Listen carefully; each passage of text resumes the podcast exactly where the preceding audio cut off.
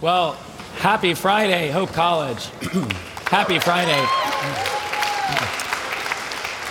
This is, a, this is a huge weekend at Hope College. We have dance marathon starting this afternoon. We have um, the women's basketball team is in the NCAA playoffs this weekend, so lots going on. Um, it's going to be a great weekend, and we're going to have a good uh, chapel this morning. Uh, to kick us off, Ari's going to read some scripture. Ari from Livonia, she's a freshman. Our scripture today comes from the book of Ecclesiastes. Hear the word of God. Meaningless, meaningless, utterly meaningless. Everything is meaningless. What do people gain from all their labors at which they toil under the sun? Surely the fate of human beings is like that of the animals. As one dies, so dies the other. Who knows if the human spirit rises upward and if the spirit of the animal goes down into the earth? Enjoy life with your wife, whom you love, all the days of this meaningless life. Whatever your hand finds to do, do it with all your might, for in the realm of the dead, where you are going, there is neither working nor planning, nor knowledge nor wisdom. This is the word of God. Thanks be to God. Geez, Ari, why'd you pick such a depressing passage of scripture to read? just. I'm just kidding. I picked the scripture this morning. Um, and I actually picked it. I've got a little bug in my throat. I actually picked it because we're talking about depression this morning. Uh, if you've been around uh, this year, you know that I've been speaking off and on uh, in chapel, and I've been talking about hope. And the last few times I've spoken, I've talked about how we can find hope in hard places. And we're going to continue on that theme this morning. And this morning we're talking about depression. And our topic is how we can find hope in depression. Uh, what we know about depression is that depression is very linked with anxiety. There's a lot of correlation between anxiety and depression. And what you know, if you've been paying attention to anything going on in the world today, especially over the last few days, there's a lot to be anxious about. There's a lot to be anxious about in the world, there's a lot to be anxious about in your lives. And the problem with anxiety is you can't live in that sort of elevated state of anxiety and fear forever. It's just not sustainable. And eventually, that state, that elevated state of anxiety, you get to the point where you say, I don't know, maybe none of this matters. Maybe this is all meaningless. And that's when anxiety turns to depression. And that's what we're going to talk about this morning hope in depression. Uh, before I jump into it, I have to make one really big disclaimer, which is that if you're battling depression now, most of what I'm going to say is not relevant to you. If you're in the middle of depression now, you need a professional counselor, you need therapy, you need to go through to a professional, and that's not me. What we're talking about mainly this morning is the spiritual side of depression. And what we know about depression is that depression is multifaceted. There's a physical side of depression, there's an emotional side of depression, there's a physiological side of depression, and there's a spiritual side of depression. Depression is a multi-dimensional thing, and Christianity recognizes that. The Bible recognizes that. I think a lot of us tend to think of, of science maybe as having a more nuanced view when it comes to these things. And we think of Christianity maybe as being a little too simplistic, a little too reductionistic when it comes to things like uh, depression and anxiety. Actually, the exact opposite is true. Uh, in fact, science is actually guilty, at least for a long period of human history, science is actually guilty of being overly simplistic when it comes to things like depression. In fact, for a long time, and it's not the case anymore, but for a long time, scientists thought we could cure depression through a pill. It's not the case anymore, but for a long time, scientists essentially believed that. What we know now about medication is that medication works for some people some of the time. So if you're battling depression, yeah, maybe I suppose try it. But medication alone will not be a sufficient response because depression is a multifaceted issue. There are a lot of different components to depression, and the Bible recognizes that. In fact, Christianity recognized that more than 2,000 years ago. Uh, there's a, a story in the Bible which I would have loved to read to you this morning, but it's just too long to fit into a chapel talk. It's in 1 Kings 19. And I encourage you to read it on your own time. It's a fascinating story. It's a thousand years before Jesus, so it's more than 2,000 years ago. And in 1 Kings 19, Elijah, Elijah, the greatest prophet of all time, is depressed. And Elijah basically gets to the point where he can't take the pressure anymore. The anxiety has gotten to him. And Elijah goes out into the desert And he says to God, I'm done. I want to die. Take my life. I'm done. And the way that God responds to Elijah in this story recognizes that, that God sees depression as a multi-dimensional issue. The first thing God does, God sends an angel to Elijah, and the angel makes bread and then asks Elijah to eat the bread and then tells Elijah to take a nap. And just so that we don't miss it, the same thing happens twice. Angel appears again, makes bread, asks Elijah to get some sleep. Then, then God shows up and God asks Elijah to take a long walk through the desert. Do you know what that is? That's diet, sleep, and exercise. That's the physical side of depression.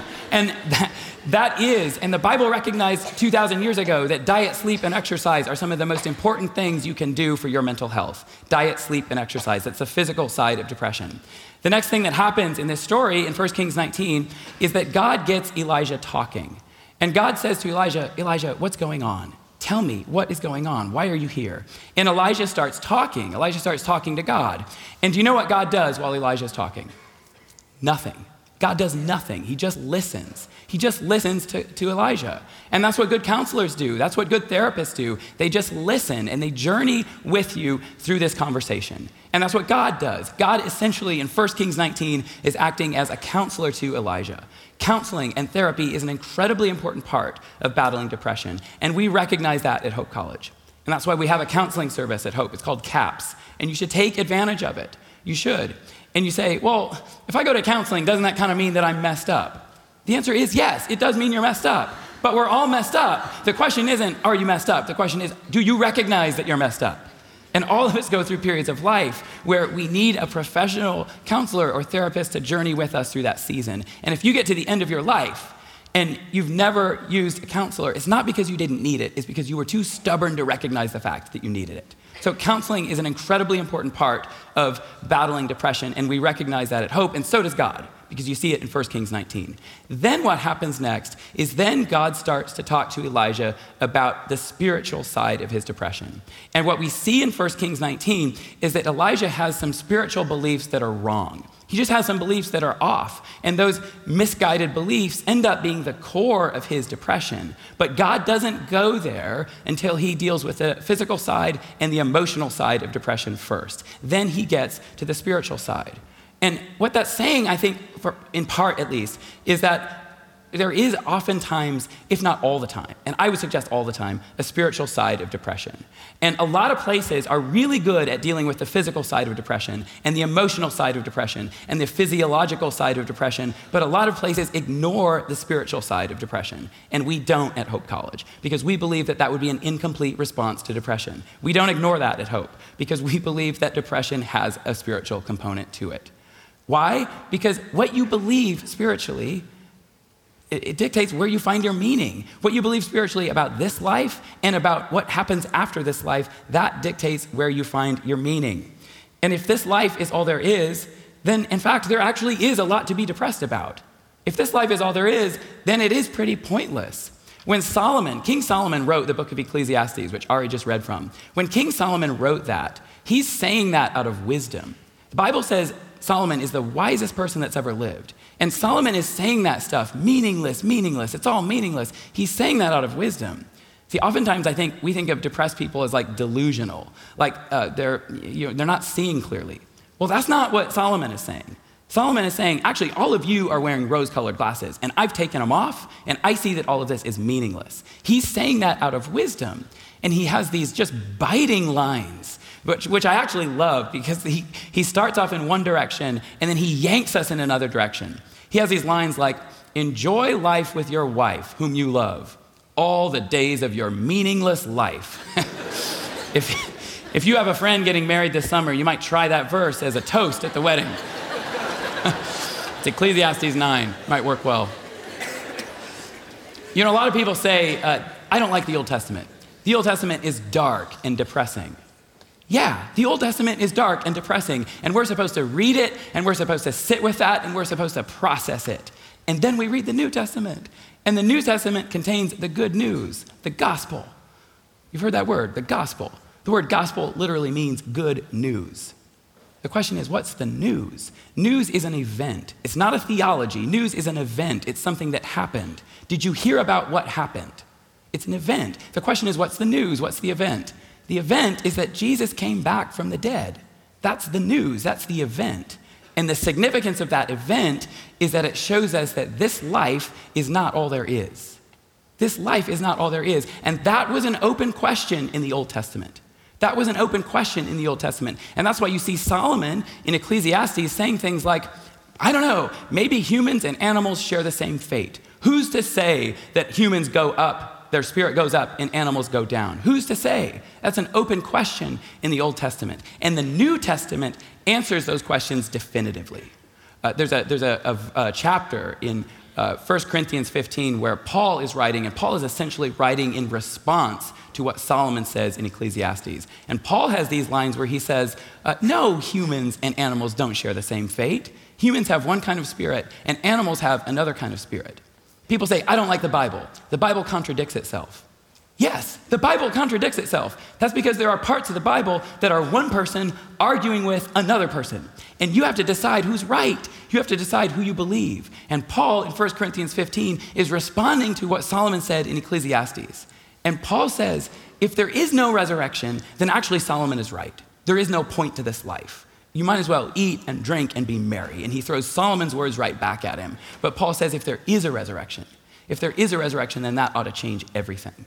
Because if Jesus is who he says he was, if what Jesus represents, which is what he promises, if Jesus' resurrection represents the exact same thing that will happen to all of us, that we will come back from the dead, all of us, the good, the bad, we will all come back from the dead, and that reality will start over. And that when reality starts over, what happens to us in that new reality will be based on the seeds that we sow in this reality. If that's true, then that gives everything meaning. Nothing is meaningless.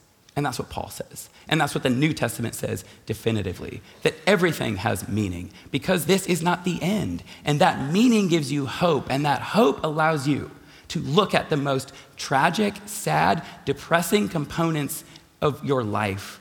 And you know what it allows you to do? It allows you to trash talk them, to trash talk your depression, to trash talk the sad, depressing things of this life. And that's actually what Paul does in 1 Corinthians 15. Paul has these great lines where he's trash talking even death Paul says, Death, where's your sting? Death, where's your victory? Death, you can try to bring me down, but I'm coming back up. That's our hope. That's our hope. And as ugly as this world can look, our hope is in that. Our hope is in that resurrection.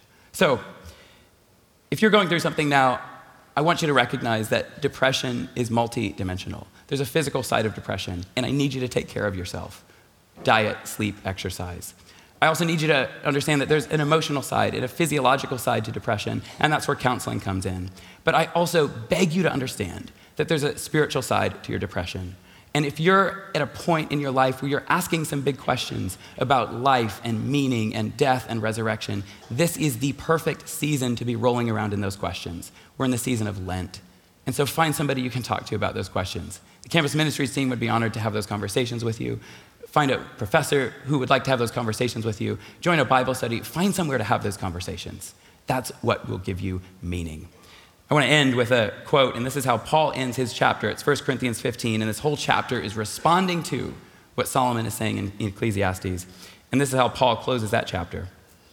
He says, Therefore, my dear brothers and sisters, stand firm. Let nothing move you. Always give yourselves fully to the work of the Lord, because you know that your labor in the Lord is not in vain.